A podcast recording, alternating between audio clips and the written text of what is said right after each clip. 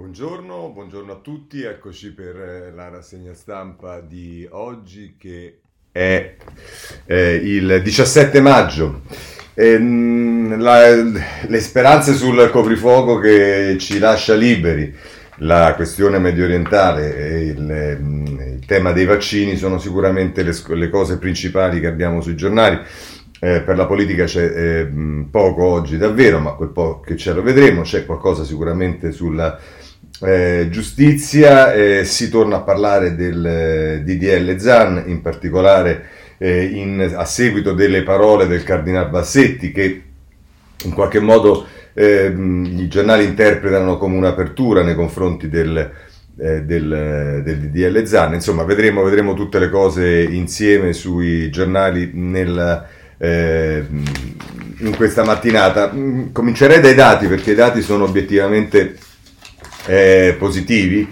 Ehm, eh, prendiamolo dal Corriere della Sera, decessi sotto, sotto quota 100, non accadeva dal 20 eh, di ottobre, ieri 93 morti per il, visu, per il virus, scendono anche le presenze in rianimazione, meno 26 e i nuovi casi che sono 5.753. Questo è il quadro della situazione. Ora è vero che ieri era domenica, quindi i dati sono sempre un po' eh, approssimativi come sappiamo, ma eh, non c'è dubbio che anche da tutti gli studi che abbiamo visto nei giorni scorsi sono stati fatti, eh, l'aumento dei vaccini sta sicuramente eh, producendo quegli effetti che eh, tutti avremmo voluto eh,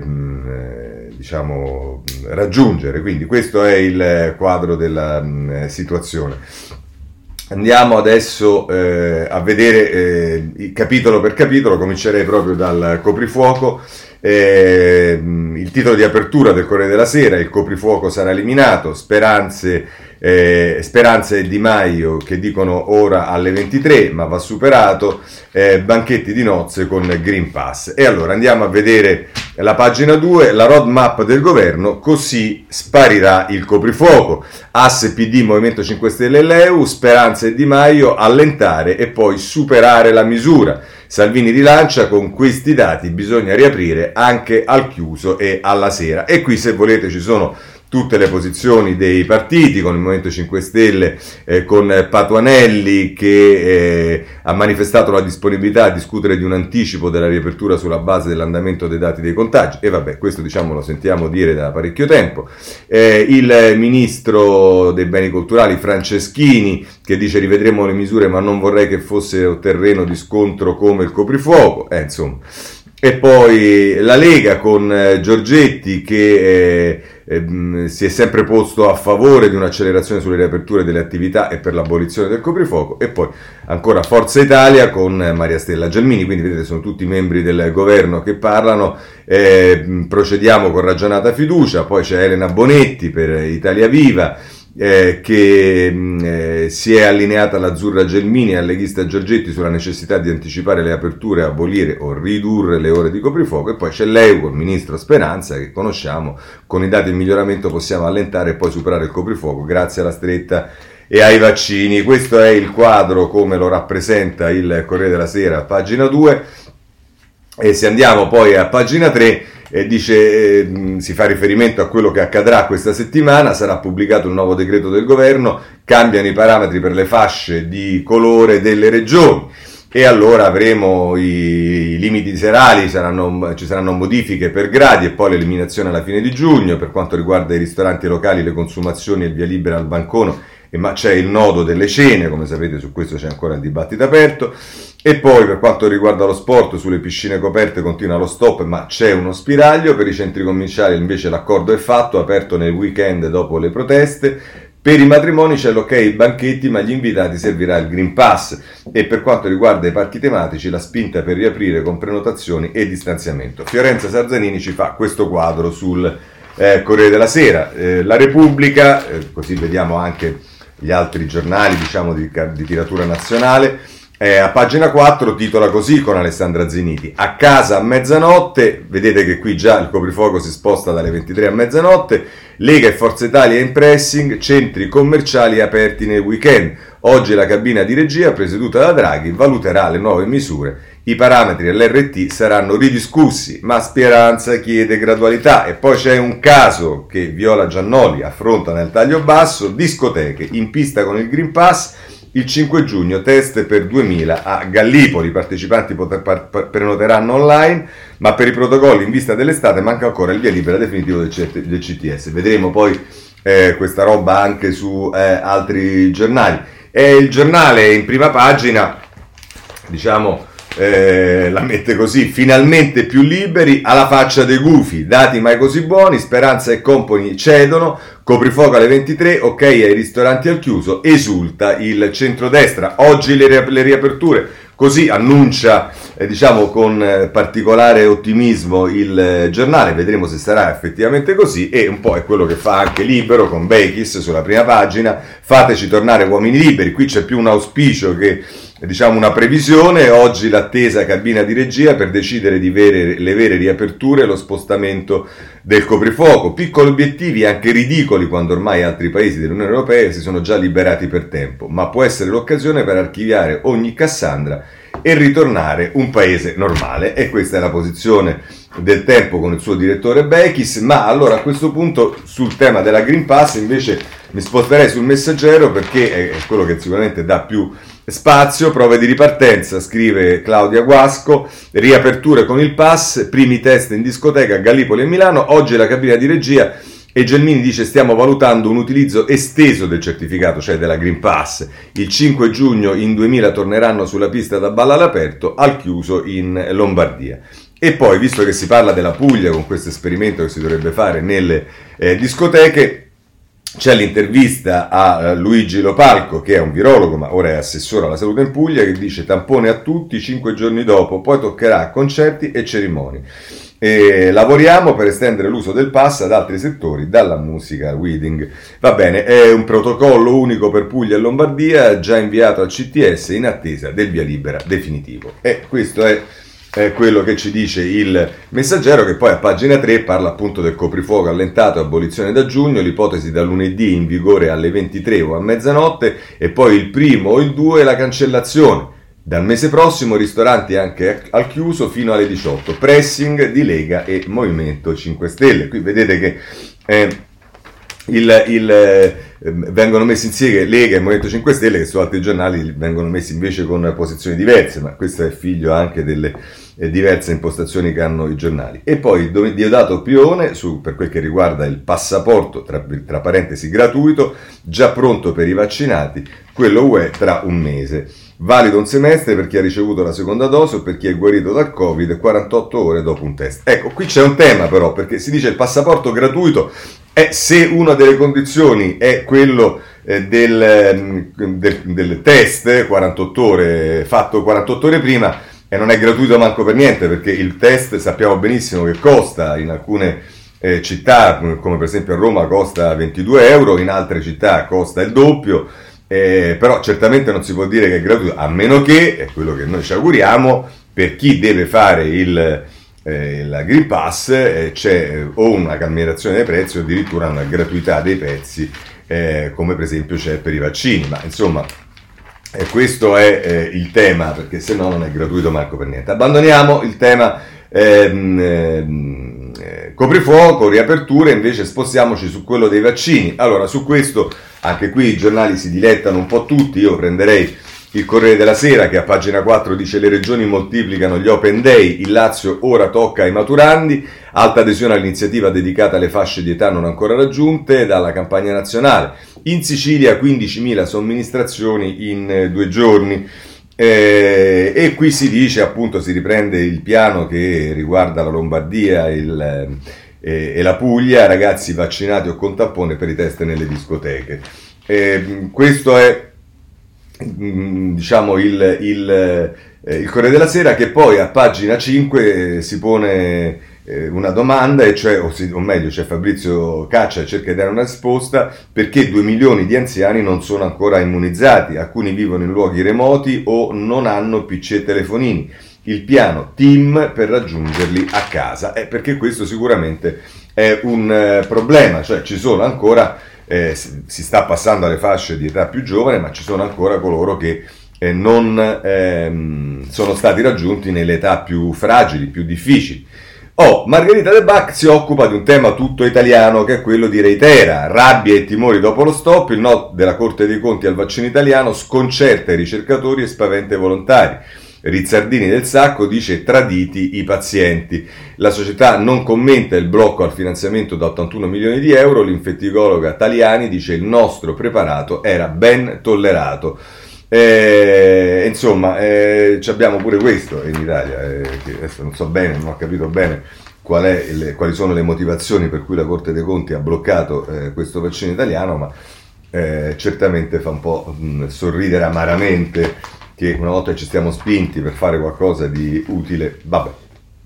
Argomento che viene ripreso anche sulla eh, Repubblica, pagina 7, l'Italia non fermi, reitera o sarà sotto schiaffo di Big Pharma. L'intervista è a Paolo Magica, l'infettivologo che coordina la sperimentazione. Ci stiamo mettendo il cuore, non è troppo tardi, sarà utile per i richiami. Eh, lo so, però bisogna vedere che cosa farà eh, la Corte dei Conti. E anche qui, nella pagina 6 di Repubblica, Viola Giannoli ci dice Open Day per i maturandi e influencer sui vaccini, ora è caccia ai giovanissimi. La ministra Dadone in contatto con le star dei social, a giugno arriveranno 20 milioni di dosi e la campagna accelererà il Lazio lancia l'appuntamento con i liceali e va bene, questo l'abbiamo visto. Eh, nel, nel, nel, nel, riquadro di pagina 6 di Repubblica ci dice che eh, c'è il pressing sul commissario Figliolo, l'estate preoccupa le regioni, servono hub per i turisti e qui c'è l'ipotesi di mettere la possibilità di fare per esempio i secondi richiami direttamente in vacanza per chi avrà la fortuna di andarci.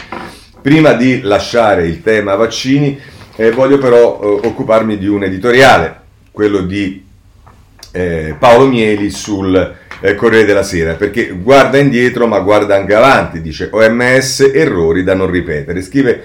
Paolo Mieli, Taiwan vanta poco più di un terzo degli abitanti che ha l'Italia, 23 milioni e mezzo contro i nostri 60 milioni. È stata colpita dal Covid più o meno negli stessi tempi in cui la pandemia si è diffusa qui da noi, all'inizio del 2020. Da allora ha però avuto un numero di contagiati quasi irrilevante rispetto a quello italiano, 1256 contro i nostri oltre 4 milioni e 150 mila, un'assai più esigua quantità di morti, 12 contro i nostri 125 mila. Per mettere a paragone Taiwan e l'Italia dovremmo moltiplicare per tre i loro positivi. Sarebbero un po' meno di 4.000 e i loro defunti a tre, de, salirebbero a 36. In ogni caso non si sfugge contro il finale. Al conto finale, Taiwan ha avuto un tasso di contagio e di mortalità incredibilmente inferiore a quello italiano e di tutti i paesi occidentali. Certo, Taiwan è un'isola, ha imparato a premunirsi dal virus fin dai tempi della crisi SARS del 2003 è dotata di grandi capacità di tracciamento, ha un sistema medico eccellente, ma va detto non gode di un regime comunista, vale a dire di un'attitudine alla sorveglianza tipica del sistema ereditato da Mao, eppure è riuscita a tener testa al coronavirus senza dover ricorrere ad un solo giorno di lockdown. Prosegue così eh, Paolo Mieli a pagina eh, 30 nel quale eh, prosegue appunto questo articolo. Eh, in un importante libro appena pubblicato, Il pesce piccolo, una storia di virus e segreti feltrinelli di Francesco Zambon, nota un dettaglio curioso. Taiwan non fa parte dell'Organizzazione Mondiale della Sanità, ciò nonostante era dotata di un piano per affrontare la pandemia un, eh, ed, ed ad, ad, ogni evidenza migliore di quello dei paesi coperti dall'OMS. Zambon è quel funzionario OMS costretto eh, un anno fa a ritirare un rapporto già approvato dai vertici dell'Organizzazione Mondiale della Sanità nel quale si rivela come il piano pandemico italiano, a differenza di quello di Taiwan, non era stato aggiornato dal lontano 2006 e qui si parla eh, di Ranieri Guerra, di, di, di, Speranza e Conte, del ruolo che hanno avuto, eh, si parla della, dei 13 eh, personalità che hanno avuto il compito di indagare su quello che ha fatto l'Organizzazione Mondiale della ehm, eh, Sanità e si dice che pur vivendo nel XXI secolo siamo, eh, com- ci siamo comportati, si dice in questo rapporto, come se fossimo nel Medioevo. Si fa riferimento al responsabile eh, dell'Organizzazione Mondiale della Sanità, al capo dell'Organizzazione della Sanità, Tedro Tedros credo che si chiami, Adanon eh, Ghebreyesus, eh, che a sua volta ha messo eh, come, mm, eh, come, come, respons- come, responsabile per le malattie non trasmissibili eh, il, l'ex dittatore dello Zimbabwe Mugabe, insomma si racconta tutta questa vicenda un po' anche assurda e conclude così Mieli. Adesso tutti i paesi che hanno qualcosa da nascondere e da farsi perdonare in merito all'impreparazione e alla negligenza con cui hanno affrontato la pandemia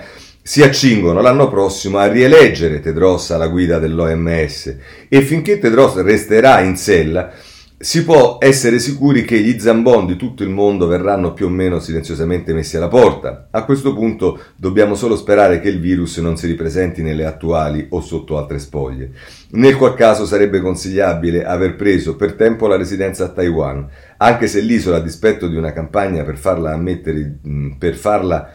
eh, ammettere di Giulio Terzi e Matteo Angeli a nome del con- del Comitato Globale per lo Stato di Diritto Marco Pannella non gode tuttora della considerazione da parte dell'Organizzazione Mondiale della Sanità. Così Paolo Mieri sul Corriere della Sera e che eh, riporta su un capitolo molto triste perché poi eh, queste inadempienze come sappiamo hanno prodotto morti e molto sopra probabilmente a quelli che non c'era da aspettarsi. Eh, ma eh, visto abbiamo parlato dell'Organizzazione Mondiale della Sanità, di quello che il governo dovrà fare con le riaperture, i vaccini e via dicendo, per quanto riguarda più in generale la salute del governo, vado sul messaggero perché dedica due pagine, la 8 e la 9, in relazione non solo al tema dei vaccini, ma anche al recovery e le altre cose, e c'è il bilancio dei primi 90 giorni che è fatto da Luca Cifoni, da Michele Allegri, e da Marco Conti in queste due pagine, i primi 90 giorni del governo, obiettivi centrati sul PNRR e la lotta alla pandemia. Ora la sfida è la crescita, dice il miglioramento dei dati sanitari permette di guardare alla ripartenza, in arrivo il primo decreto economico con l'impronta del nuovo esecutivo. E poi um, nel taglio basso il prossimo passo sarà il decreto semplificazioni per snellire tempi e carte. E tra i nodi da sciogliere il silenzio assenza e la valutazione di impatto ambientale, insomma c'è dentro il ministro della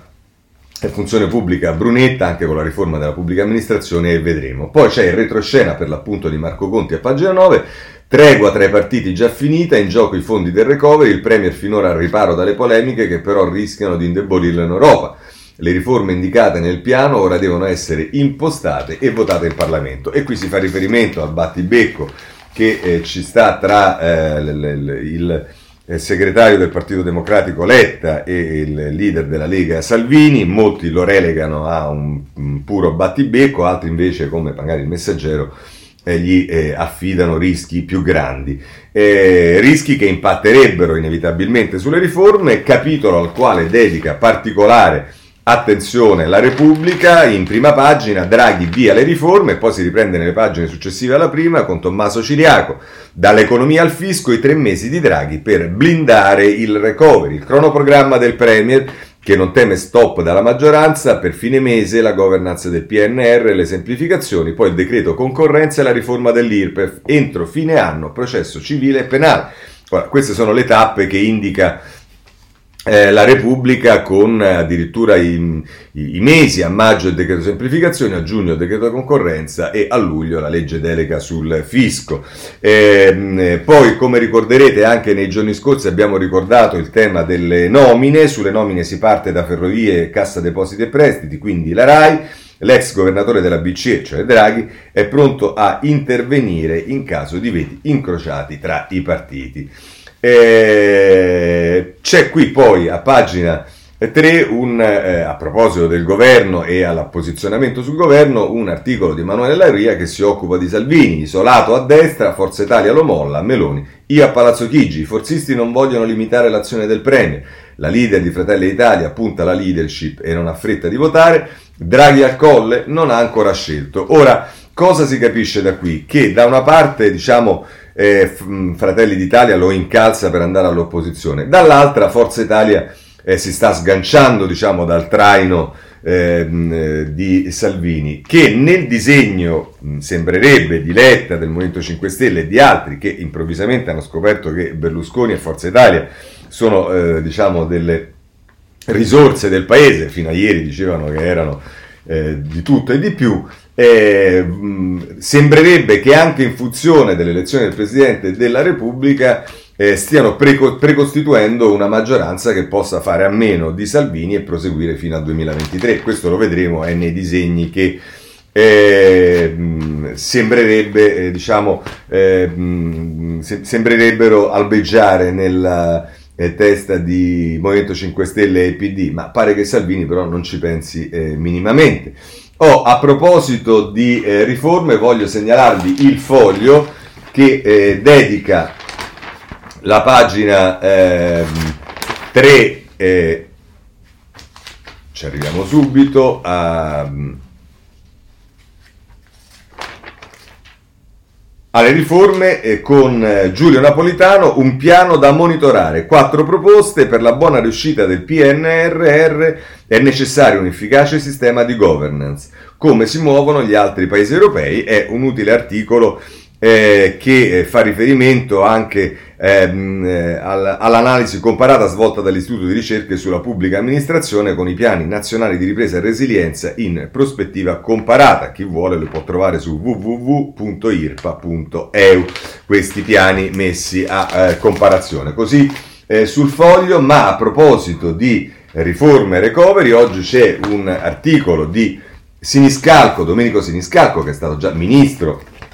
col governo eh, Berlusconi, le fondamenta della crescita e tra l'altro scrive la roadmap di Draghi per le riforme e tra l'altro scrive eh, Siniscalco, riforme e investimenti sono gli elementi alla base dei moltiplicatori del reddito e della crescita. Quest'ultima, una volta, è necessaria per mantenere il debito pubblico su un sentiero sostenibile. Le leve europee per indurre i paesi europei al, eh, a riformarsi sono ovvie. Senza riforme non arriveranno le risorse per gli investimenti e dunque la politica economica è una ed unica. Nel nostro paese il problema non è mai stato cosa fare sul piano delle riforme, ma come farle, ovvero come approvarle e realizzarle. L'idea di fare subito alcune riforme necessarie dunque non è il tentativo di fare a meno della politica, ma si fonda sulla necessaria coerenza e simultaneità tra riforme e investimenti. Non dimentichiamo peraltro che una politica dei due tempi è garanzia del fallimento di ogni piano di riforme. Le riforme, che pure si sono fatte, sono sempre avvenute nei momenti di crisi e cambiamento. È giusto quindi fare leva sul PNRR per varare sin da subito un programma ambizioso che più avanti sarebbe molto più difficile da realizzare.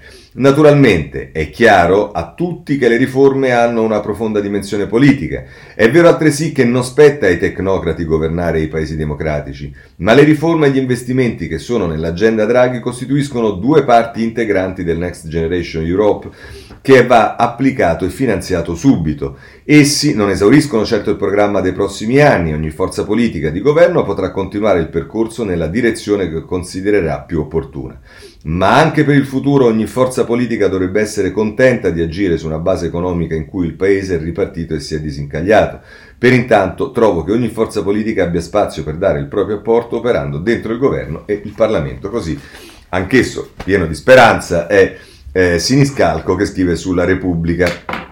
Altri capitoli che sono legati alle recovery, alle iniziative del governo, per esempio sono il Sud, di questo ci parla in prima pagina il Sole 24 ore poi nelle pagine interne l'Italia divisa, SOS ritardi del Sud, cura in 7 anni con 210 miliardi, è la somma tra i fondi europei e nazionali indietro rispetto al centro-nord del 38% nel reddito e del 52% nel lavoro femminile. Un utile articolo di Giuseppe Chiellino e Michela Finzio che poi prosegue nelle pagine 2 e 3 con tutta una serie di dati che sono molto interessanti, dai redditi al turismo, i 20 divari del sud da superare con il PNRR.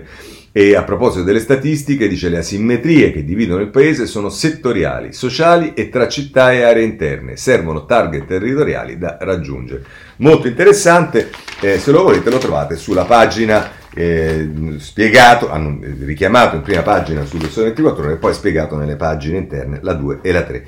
Eh, segnalo ancora sulle questioni, c'è il tema delle pensioni, in questo è il Corriere della Sera, oggi con il data room di Minera Gabbanelli si occupa del eh, tema, lo fa a pagina 18, invalidità, il calvario per avere ciò che spetta. Tre iter diversi per centro diurno, assegno e infermiere. Eh, le proposte per cambiare quel miliardo di euro risparmiato in pensioni per i morti Covid da utilizzare. Eh sì, perché peraltro la morte di tante persone anziane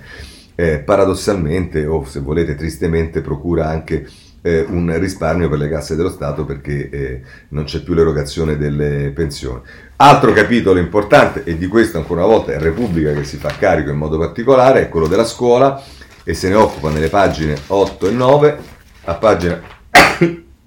scusate, a pagina 8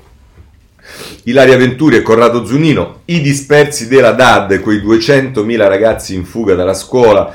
la paura del contagio, la difficoltà di studiare online, la povertà e l'isolamento, allarme e abbandono dopo due anni scolastici con il virus dal 40% di Gela al 25% di Pavia. E poi nella pagina 9 ci sono le storie di molti ragazzi, il bimbo che va a giocare nel parco davanti alla classe, gli adolescenti cinesi scomparsi per timore della pandemia, le mamme che riportano indietro i PC forniti dai professori. Insomma, storie eh, che devono far riflettere molto a proposito del tema scuola. Come abbiamo visto, un altro dei temi che fa parte delle riforme programmate è quello del fisco, anche in questo caso prendiamo il sole 24 ore in prima pagina, fisco, la riforma fa i conti con tasse piatte da record, eh, tema che viene ripreso anche eh, nella pagina 5 del sole 24 ore, fra tax cedolare secca e sostitutive da record a quota 23 miliardi. I mercati e gli affitti spingono i prelievi alternativi all'IRFEF mentre si prepara il riassetto e il governo esclude di allinearli al 23%. Cristiano Dell'Oste e Giovanni Parente sul Sole 24 ore. Ma vedremo, ricordate sempre che su questo c'è un'importante indagine eh, che ha avviato il Presidente della Commissione Finanze di Italia Viva, eh, Luigi Marattin, alla Camera e che sarà sicuramente alla base, così comunque è sempre stato detto, alla base di quelle che saranno le decisioni che poi assumerà il governo nella proposta di riforma. Se ci spostiamo sul tema del lavoro, in questo caso bisogna segnalare Landini con un annuncio che è tutt'altro che diciamo, rassicurante. In prima pagina sulla stampa Landini dice non è tempo di pace, di pace, sociale, pressing della CGL sul governo, no allo sblocco dei licenziamenti, serve la riforma di salari e orario. E dice Landini nell'intervista, nell'intervista di Paolo Baroni, il governo ci deve delle risposte, non è il tempo della pace sociale. Eh, su eh, Draghi, eh, cioè pressing della CGL su Draghi per il recovery, per il, recovery, il blocco dei eh, licenziamenti, assunzioni negli ispettori e nei servizi, negli ispettorati e nei servizi sanitari, patente appunti nelle imprese per partecipare eh, ai concorsi pubblici e poi dice rispetto al 93 c'è il problema di far crescere i salari, non si può essere poveri lavorando, sul PNRR dice che prevede 190 eh, progetti e per questo abbiamo bisogno di conoscerli tutti in dettaglio e poi dice noi abbiamo fatto proposte su tutti i singoli temi, ci auguriamo di avere rapidamente delle risposte. E questo è, quello che dice Landini, ma insomma non è tempo di pace sociale e vabbè, non è tempo di pace sociale, tant'è che... Eh, capitolo grandi opere. Ora qui voglio segnalarvi intanto il domani che in prima pagina mette una foto notizia, eh, cioè una foto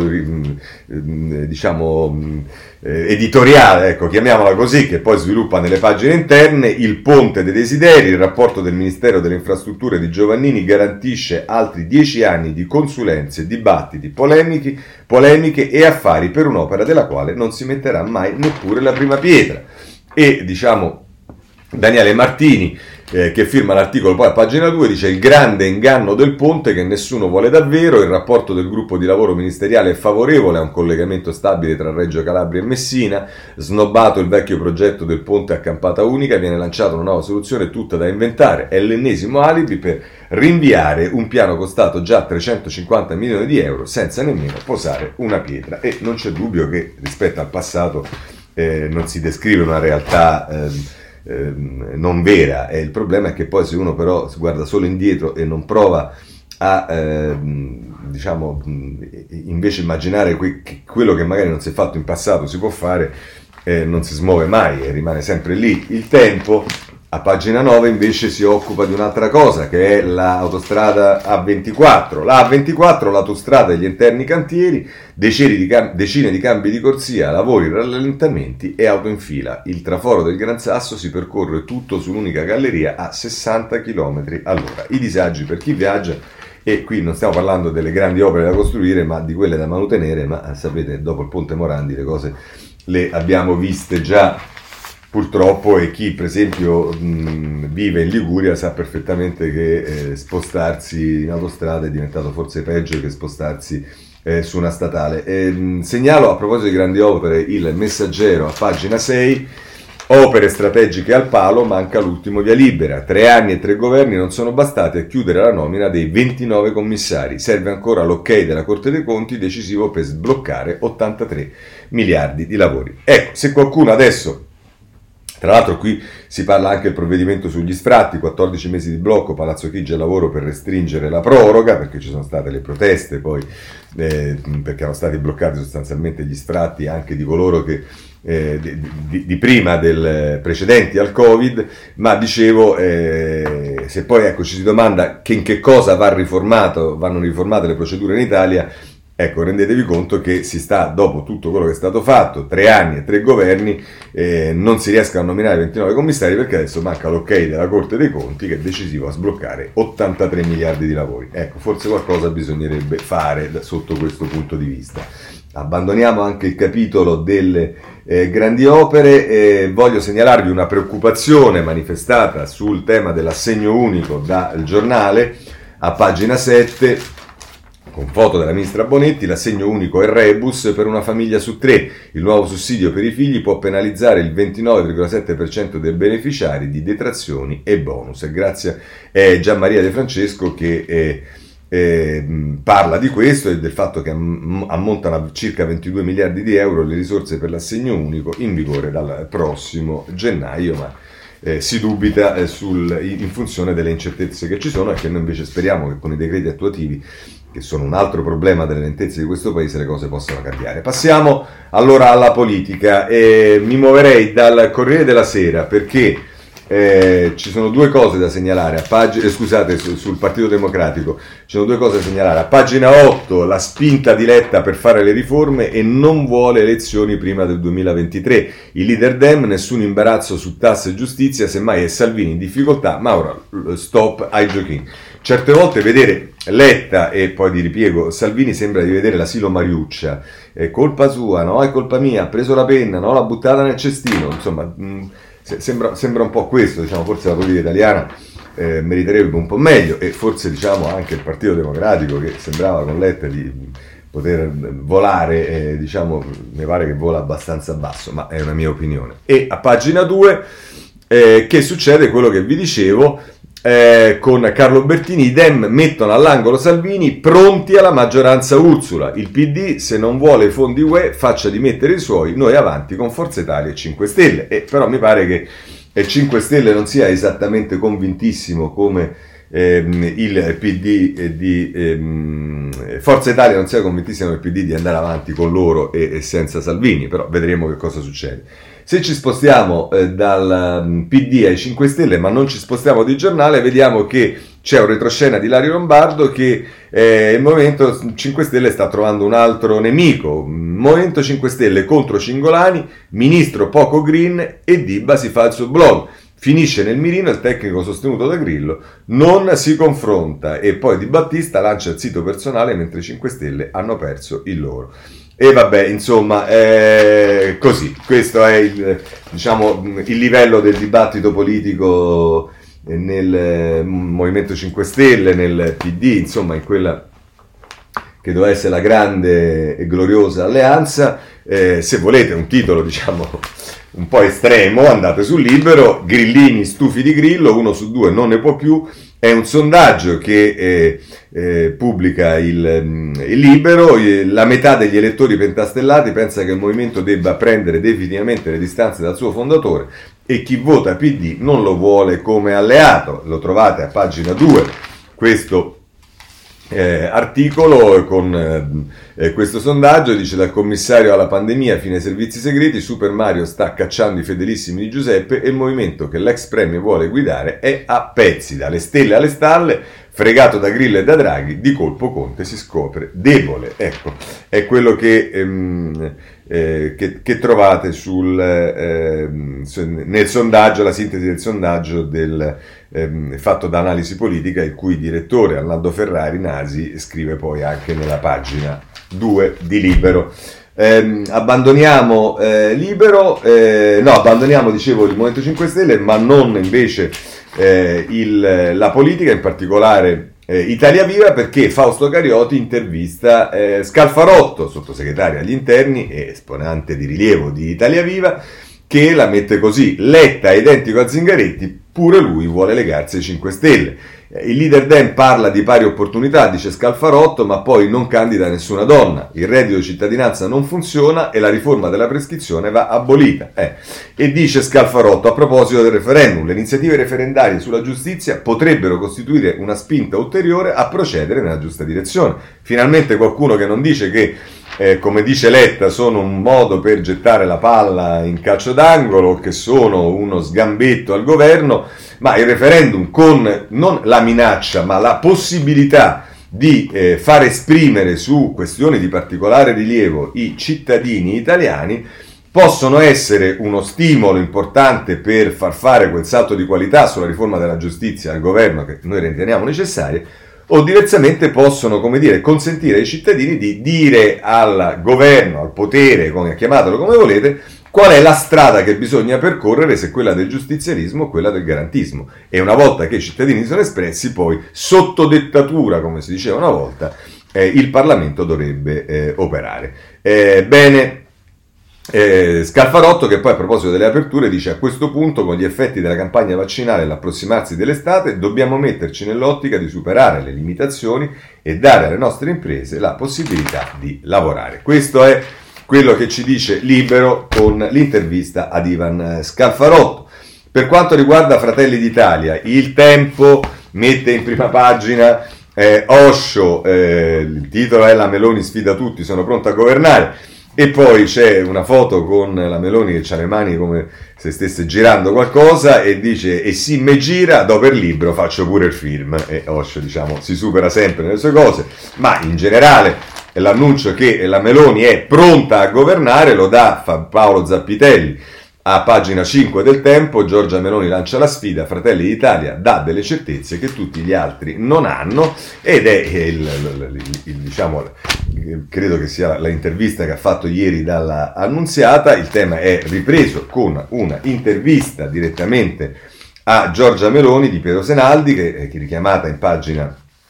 C, eh, in prima pagina, poi eh, si snoda in tutta la pagina 5, che impegno salire così tanto nei sondaggi, dice più cresci più hai responsabilità, io non voglio mai deludere, deludere con Salvini farei un vertice al giorno. Per quanto riguarda il Quirinale, dice Draghi a Quirinale, un vantaggio lo vedo, le elezioni anticipate. E quindi non, non, è tanto un vantaggio perché Draghi va a Quirinale, ma perché questo comporterebbe le elezioni anticipate, cosa che però, come avete visto, non è esattamente nelle corde di Letta nel Movimento 5 Stelle, bisognerà vedere poi quale sarà la posizione eh, di Forza Italia, che vedremo tra poco perché eh, eh, la Carfagna è intervistata sul Corriere della Sera. Poi per quanto riguarda ehm, la libraia che non ha voluto il libro, so che una libraia si rifiuta di vendere il mio libro, così dimostra il livello di tolleranza di cui la sinistra è capace, chissà se vende libri degli ex brigatisti. E poi sulla giustizia dice sistema al collasso, i referendum proposti dalla Lega interessanti. Quindi vedete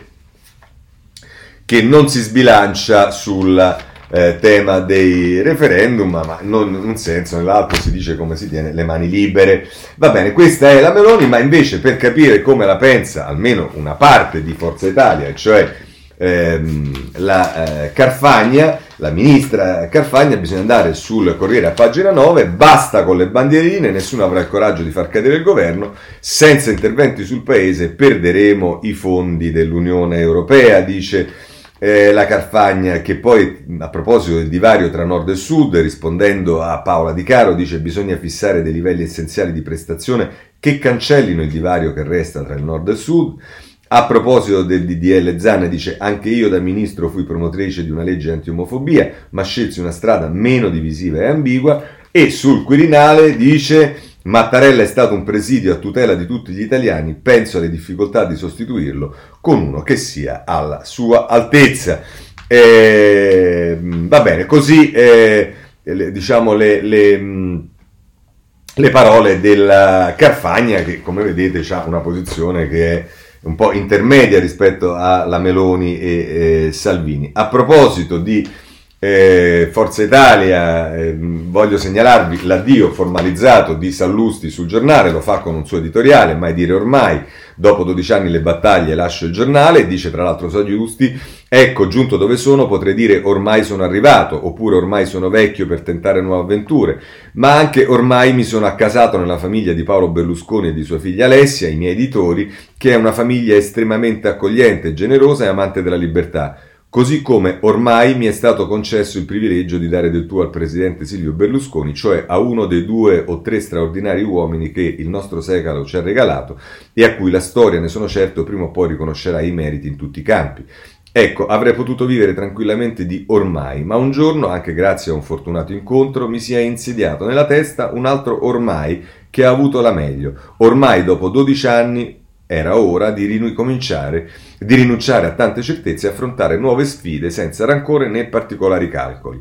E quindi eccoci qui al famoso articolo di commiato dai lettori che nessun direttore vorrebbe mai scrivere, ma che io oggi mi sento di fare in totale serenità. Posso solo dire che sono stati 12 anni fantastici, certo nel mentre ho subito un arresto per reato d'opinione, mi hanno messo due bypass e due stent coronarici, ho vissuto la più grave crisi dell'editoria da sempre e ovviamente un pizzico di coronavirus. Ma io sia, ma sia io sia il vostro giornale, siamo ancora qui e questo è quello che conta. Insieme ai colleghi di questa redazione ho difeso a spada tratta libertà politiche e culturali perennemente sotto attacco. Li ringrazio tutti auguro loro ogni bene. In quanto all'editore, beh, ogni parola in più potrebbe sembrare ruffiana di circostanza, preferisco dimostrare in futuro con i fatti la stima che ho maturato nei loro confronti. Ormai è fatta, un saluto a tutti, ma soprattutto a voi lettori. Grazie. E poi c'è l'editore che è Paolo Berlusconi che risponde: Grazie, una promessa, l'impegno non cambia.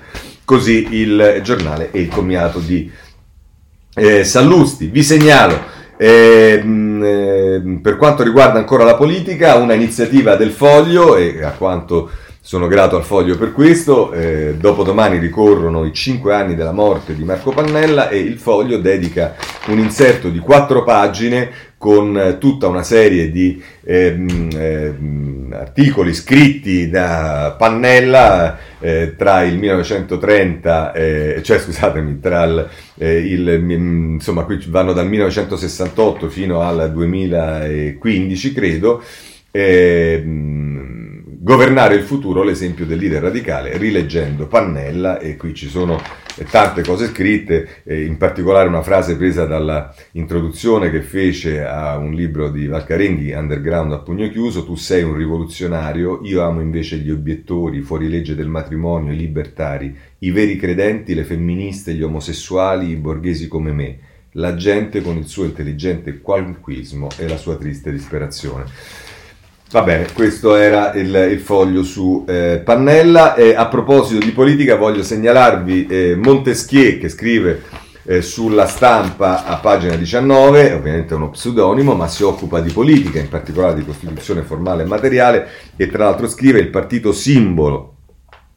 di una lunga eh, serie di partiti personali, il primo soggetto populista nel nostro panorama politico è l'opposto dei partiti disegnati nella Costituzione, all'articolo 49, associazioni nate da cittadini uniti dal sentire affine per concorrere a determinare la politica nazionale con metodo democratico. È solo l'inizio di quella che con il tempo diventerà una radicale divaricazione tra Costituzione formale e quella materiale. La nostra Costituzione rimane tale, a fare la bella mostra eh, di sé, ma non si usa più e si creerà un nuovo assurdo bipolarismo di fatto incarnato da governi che hanno fagocitato il Parlamento e pacifici capi di Stato investiti da, de, di un tratto della responsabilità di parare i colpi alla nostra convivenza costituzionale, Sta in questa sintesi esasperata l'odierna debolezza della nostra politica, lo strapotere di un liderismo autoritario, il richiamo agli istinti, la giustizia come messa al bando dell'avversario e salvacondotto di sé, il garantismo e autogarantismo, giustizialismo ed eterogiustizialismo, un solo fenomeno, non due culture, ma la giustizia e ma la politica non nascono oggi.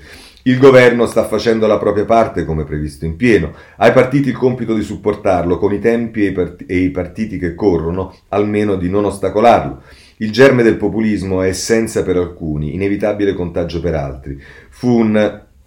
segretario del Partito Costituzionale per definizione, a progettare una riforma di sistema imperniata sulla parola d'ordine del Senato gratis, idea compatibile con quella della rappresentanza politica come privilegio di una casta, dei feroci vandalismi politici, quali il taglio dei vitalizi e dei vecchi parlamentari, e altro che vediamo oggigiorno nei menù della nostra politica.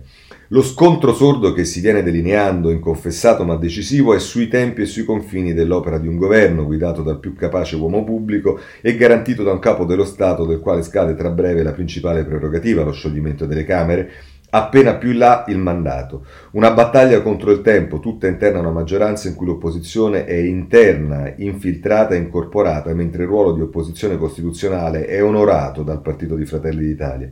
Se il governo riuscirà a superare il passaggio dell'elezione del nuovo capo dello Stato, resistendo al subdolo tentativo di trasferire il migliore uomo di governo in un ruolo, quello di garanzia per il quale il modello non è lui, ma piuttosto quello in servizio, se riuscirà a superare la barriera temporale e di merito frapposta da chi sulla conservazione del proprio gruzzolo di consenso si gioca tutto, sarà forse possibile per gli elettori disporre alle prossime elezioni di un'offerta elettorale compatibile con le sfide di un tempo tanto complicato. Così il, la stampa a pagina eh, 21. Andiamo avanti perché ci sono ancora molte cose. Ci sono le amministrative. Qui direi andiamo su Repubblica, due pagine dedicate eh, alle amministrative. La pagina 10 eh, nelle grandi città al voto i partiti in difficoltà non si trovano i sindaci, è Matteo Pucciarelli che scrive, ecco la mappa di chi è già in campo e di chi aspira e si parte eh, da Milano, poi ci si occupa della capitale, è partita aperta, eh, a Milano dice la ministra la sinistra in vantaggio, a Torino per il dopo Appendino, a Bologna primarie accese, a Napoli per il post De Magistris, insomma sono tutti i capitoli in cui eh, si, si, mettono le cose, poi ci sono ovviamente il Totonomi, eh, a Torino si mette sostanzialmente solo Paolo da Milano del centrodestra come, ehm, come, come mh,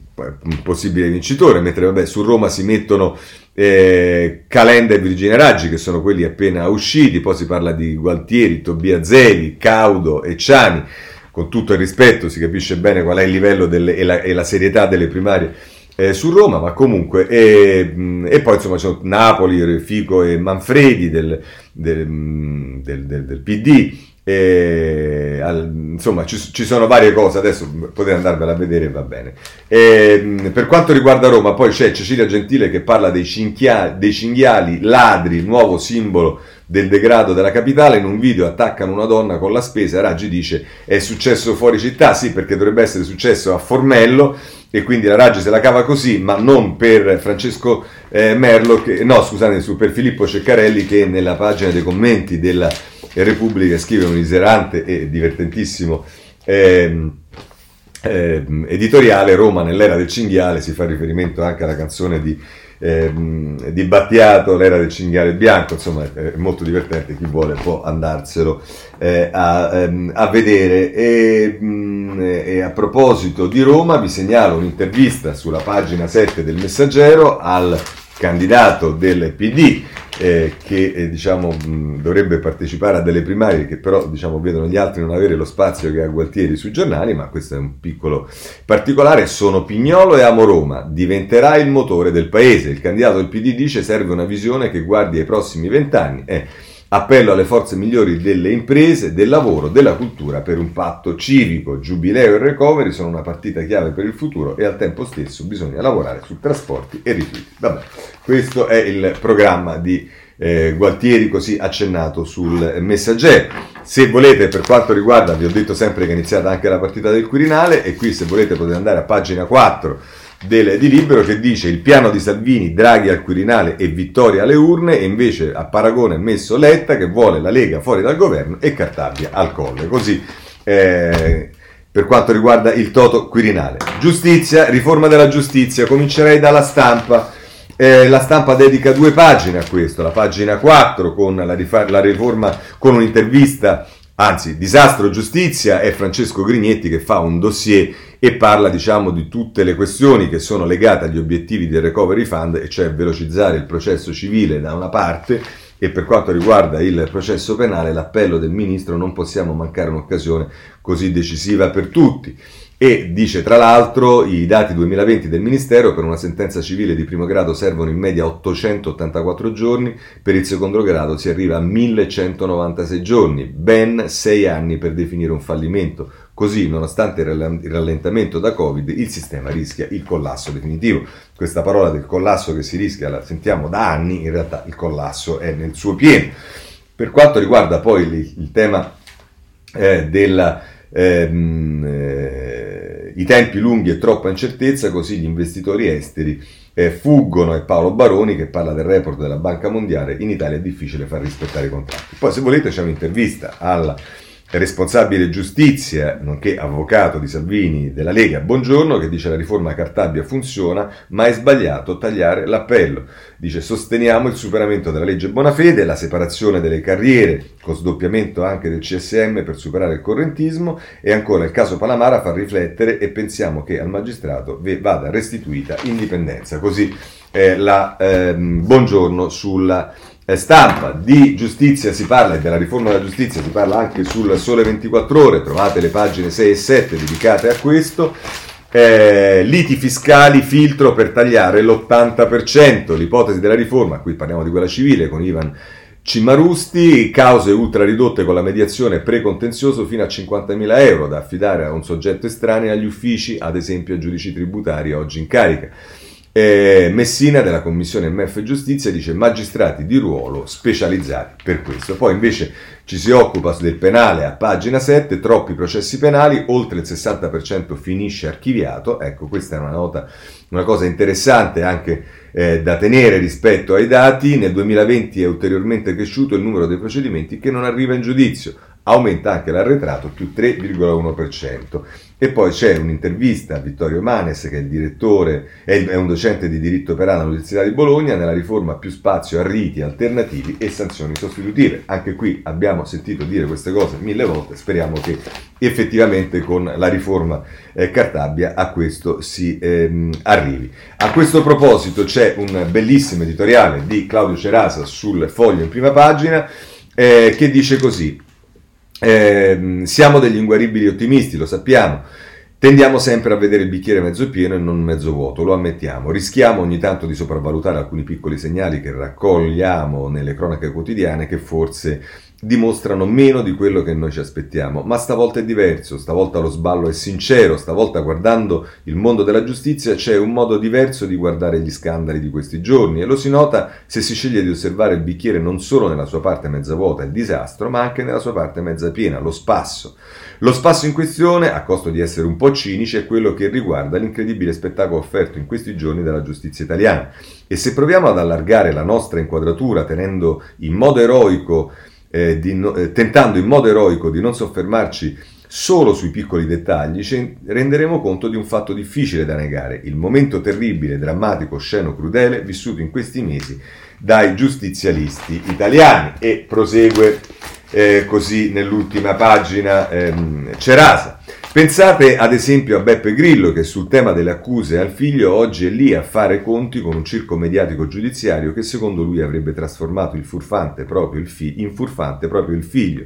e verrebbe da, da chiedere a Grillo chi secondo lui in questi anni ha contribuito ad alimentare quel distributore automatico di fango che lui stesso oggi sembra voler denunciare. Pensate per esempio al brutto momento che sta passando un politico tutto d'un pezzo come Nicola Morra, scomodissimo presidente dell'antimafia, che dopo aver foraggiato per anni anch'egli il circo mediatico giudiziario, si ritrova ora a fare i conti con un circo che gli chiede conto di ciò che ha combinato con Pier Anguillo da Vigo, copyright Robledo, che secondo lo stesso racconto di Morra gli avrebbe consegnato in un sottoscala dei verbali coperti dal segreto istruttorio, commettendo dunque, sempre stando alle dichiarazioni di Morra, un reato che se fosse stato da qualcun, commesso da qualcun altro sarebbe stato considerato da Morra ovviamente come una oscenità fino a prova contraria. E invece oggi no, pensate a questo e pensate anche ad altro, pensate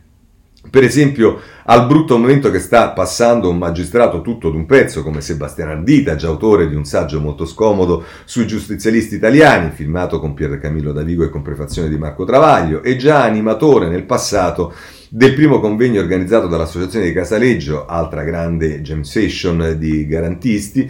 eh, che oggi si ritrova a fare i conti con un circo mediatico giudiziario che ha provato a screditarlo.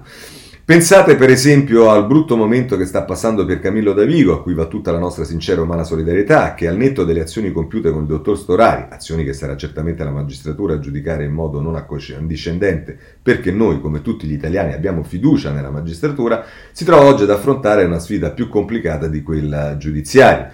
Non ce ne voglia per D'Anguillo, ma siamo certi che se il caso Davigo non avesse riguardato Davigo, l'ex PM di Mani Pulite avrebbe usato per il dottor Davigo, di fronte alle azioni della sua ex segretaria, una frase tipica della cultura giustizialista: no, non poteva non sapere. Pensate a questo e pensate tra gli altri giustizialisti in mutande, per esempio al Movimento 5 Stelle e al PD, costretti a scrivere nero su bianco sul PNRR che la corruzione non è un elemento endemico della società italiana che si cura appesantendo lo Stato, ma è un elemento che si può provare a sradicare partendo da tre consapevolezze diverse, dal fatto che la corruzione può trovare alimento nell'eccesso della complicazione delle leggi, dal fatto che diverse norme sui controlli pubblici di attività private come le ispezioni, da antidoti alla corruzione sono divenute spesso occasioni di corruzione, dal fatto che occorre evitare che alcune norme nate per contrastare la corruzione impongano alle amministrazioni pubbliche e a soggetti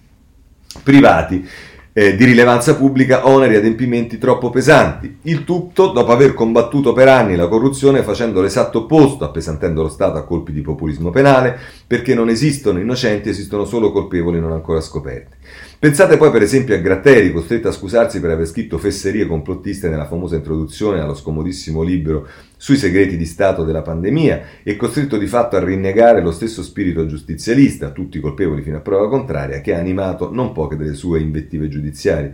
Pensate per esempio ai giornalisti complici degli inventori delle patacche, che oggi sono lì impegnati a convincere i propri lettori di un fatto preciso. No, le patacche non sempre sono una risorsa, ma invece sono spesso un problema. Tu guarda, pensate al caso ancora della Procura di Milano, specchio perfetto del modo in cui un pezzo della magistratura, italiana negli ultimi anni ha preso letteralmente in giro il paese con la farsa della obbligatorietà dell'azione penale, espressione che forse andrebbe sostituita nei manuali di giurisprudenza con l'aleatorietà dell'azione penale, il cui capo, l'altissimo responsabilissimo dottor Francesco Greco, si ritrova sotto accusa di un manipolo di ex giustizialisti convertiti come Antonio Ingroia e Antonio Di Pietro. con il primo vai avanti tu che a me viene da ridere che arriva a dire che il caso Amara consegna un pessimo spettacolo agli occhi dei cittadini che hanno la deleteria e difficilmente contestabile impressione che gli uffici giudiziari per, e, e perfino le auliche sedi del Consiglio Superiore della Magistratura si sono trasformate in una cosa peggiore del Palazzo dei Veleni, in veri e propri ring dove si consumano guerre per bande senza esclusione di colpi.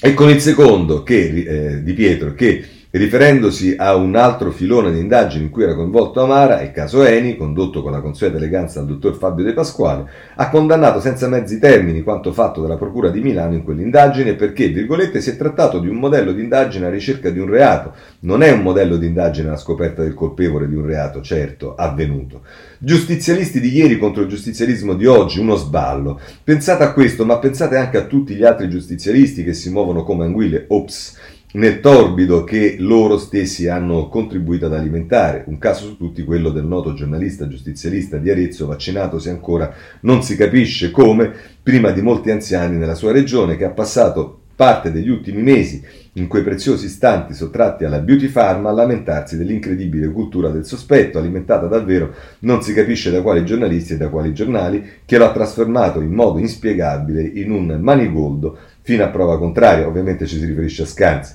Il grande spettacolo offerto da giustizialisti che si scoprono improvvisamente garantisti, che si scoprono improvvisamente nemici della cultura del sospetto, che si scoprono improvvisamente nemici della teoria del non poteva non sapere, non è uno spettacolo utile per dimenticare i disastri della giustizia italiana, ma è solo un modo per provare a osservarli coltivando un'illusione ottimistica eppure necessaria, sperare che giustizialisti in mutande un domani possano pensarci due o tre volte prima di contribuire ad avvelenare i pozzi del paese con le loro sciocchezze. Chissà, eh, chissà, è quello che ci domandiamo anche noi. Claudio Cerasa sul, ehm, sul foglio. A proposito di giustizia vi segnalo anche la pagina 28 del Corriere della Sera, Zagrebeschi presenta c'è la presentazione del suo ultimo saggio che si occupa proprio della giustizia, del processo penale, dei tempi del processo e via dicendo. Invece per quanto riguarda la giustizia vi segnalo Berlusconi perché è, è il Corriere della Sera oggi che ci dà una notizia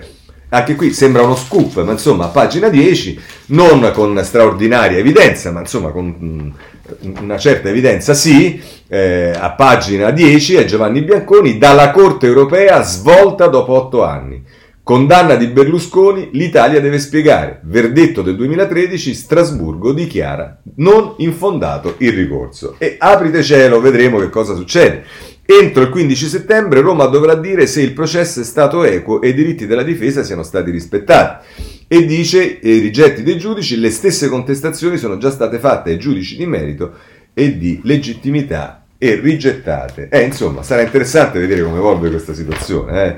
Ehm, eh, segnalo il giornale a pagina 11, eh, ehm, sempre su Berlusconi. Ehm, eh, fuoco di sbarramento sulla revisione per il CAV, il fatto alza le barricate, l'audio del defunto giudice all'atere Franco non è attendibile. Dopo la sentenza di Roma su Esposito è, diciamo, è collegato, non è riferito alla, alla questione della Unione Europea, però è collegato alle vicende che Berlusconi ha tirato fuori a proposito del, diciamo, del, del, del, del pregiudizio nei confronti di Berlusconi dei giudici che lo hanno condannato. Eh, vi segnalo a proposito di garantismo a, uh, fasi, alterna- a fasi, alterne e insomma ehm, a pagina 8 del giornale eh, scenari politici, l'inchiesta bomba in Toscana rischia di travolgere i Dem, il il PD fa finta di nulla, tace e nessuno si è dimesso, ma adesso persino il domani fa le pulci alla sinistra. Perché? Perché come sapete nei giorni scorsi il domani è ritornato sulla questione di una indagine che riguarderebbe la questione delle concerie, se non sbaglio, in Toscana e che vedrebbe coinvolto in qualche modo eh, il eh, capo di gabinetto del presidente Gianni, oltre che responsabilità dei partiti storici della sinistra, eccetera, eccetera. Tutto ciò fa parte di un'indagine e viene sparata anche sul giornale, che dovrebbe essere, diciamo, sensibile al contrario, come se ci fosse già una sentenza. Ma le cose vanno così e leggendo Cerasa uno potrebbe auspicare che le cose cambino, ma insomma. Oh, per quanto riguarda la vicenda invece dei cosiddetti corvi, come continuo a chiamarli, perché così li chiama eh, il riformista, vi segnalo a pagina 11 il, ehm, il giornale che parla della presenza ieri di Ardita al Trasmissione di Giletti non è l'arena, Ardita assolve la segretaria, non è lei il corvo del CSM, il PM sull'ex assistente di Davigo, ora indagata, mi ringraziò con gli occhi ludici, lucidi per un dono. E vabbè, vedremo, e questo se volete sta, il tema è affrontato anche dal Tempo a pagina 7 e da Libero nelle pagine interne 6 e 7. Eh, voglio segnalarvi alcune questioni che sono solo delle citazioni e poi chiudiamo sul messaggero eh, a pagina 15 si parla di, di, anoressia, ma non tanto e non solo per eh, la malattia e per le cure, ma perché eh, arriviamo anche a questo, combattiamo la, l'anoressia e ci prendono a insulti. Viaggio a Palazzo Francisi, il centro di eccellenza di Todi, finito nel mirino dei bulli. La direttrice dice dopo le ingiurie alle pazienti è necessario un cambiamento culturale. Eh sì, sicuramente c'è bisogno di un cambiamento eh, culturale. Eh, voglio segnalarvi sulla stampa Luigi Manconi che si occupa dei pazienti, dei malati eh, psichiatrici, dell'utilizzo del TSO eh, e lo fa a pagina 13 quando la cura diventa omicidio colposo, l'incubo degli abusi durante un TSO. In un libro la vicenda di Andrea Soldi, 45enne torinese che fu strappato dalla sua panchina e poi L'ultima storia a Livorno, un paziente trovato do, morto dopo una settimana di letto di contenzione, perché nel 2020, 2021 anzi ancora esistono queste cose. Per quanto riguarda il DDL ZAN, trovate su Repubblica, sulla stampa, pagine dedicate a questo, sul Corriere della Sera c'è, eh, diciamo, eh, la, la, la, l'intervista al Cardinal Bassetti, l'apertura di Bassetti della CEI, il DDL ZAN possono farlo ma deve essere più chiaro. Il cardinale dice il testo è scritto male, va corretto ma non affossato. E mi preoccupa che si sconfini in altri campi, in terreni pericolosi come la cosiddetta identità di genere, mettere in discussione la differenza uomo-donna eh, per noi eh, non è accettabile. E insomma, Gualtiero Bassetti detta le linee, vedremo come mh, tenderà ad adeguarsi eh, il Parlamento, come spesso accade poi dopo che si pronuncia la Chiesa. Vorrei segnalare sempre sul Corriere della Sera, per quanto riguarda Zachi, la pagina eh, 14, perché c'è ehm, una pagina dedicata a questo. Su Zachi serve rumore, la pressione globale ha difeso noi cronisti. È in Egitto, Lina Atalà dirige il quotidiano Mada Masr, più consapevolezza sui diritti, mancano le riforme. Eh, la nostra abitudine di alzare la voce e non fidarci dei colloqui confidenziali tra politici senza fare anche pressione, insomma un'intervista che Viviana Mazza fa eh, con ehm, la giornalista egiziana che dirige il quotidiano Mada Masr a proposito anche di Zaki. A questo punto direi che posso dare due notizie e chiudere veramente per quanto riguarda Ehm, eh, diciamo il settore finanziario, pagina 13 del, della, della, Repubblica, generali, atto secondo, Caltagirone propone una governance diversa. E poi per quanto riguarda invece le banche, ehm, che, ehm, le banche che vanno Ehm, che vanno male, eh, la stampa pagina 17, banche l'anno nero delle chiusure, quasi 3.000 comuni senza sportelli, questo dalla stampa. Sul Medio Oriente è inutile che vi dico che tutti i giornali ovviamente ne parlano, ma tanto siete più aggiornati dalla televisione su questo sicuramente, vi segnalo un editoriale eh, di Notarianni sul domani che mette insieme voci dissidenti rispetto alle posizioni dei loro paesi, sia di eh, giovani israeliani che di giovani palestinesi. E poi chiudiamo con il Corriere della Sera perché si ritorna su una vicenda di cui si parla eh, ogni tanto ed è Lady Diana, documenti falsi e bugie, l'intervista di Lady D che scosse la monarchia, ora fa tremare la BBC, un, il giornalista accusato di averla estorta si è dimesso. Con questo chiudiamo la rassegna stampa di oggi, se volete ci vediamo domani alle sette e mezzo, buona giornata a tutti.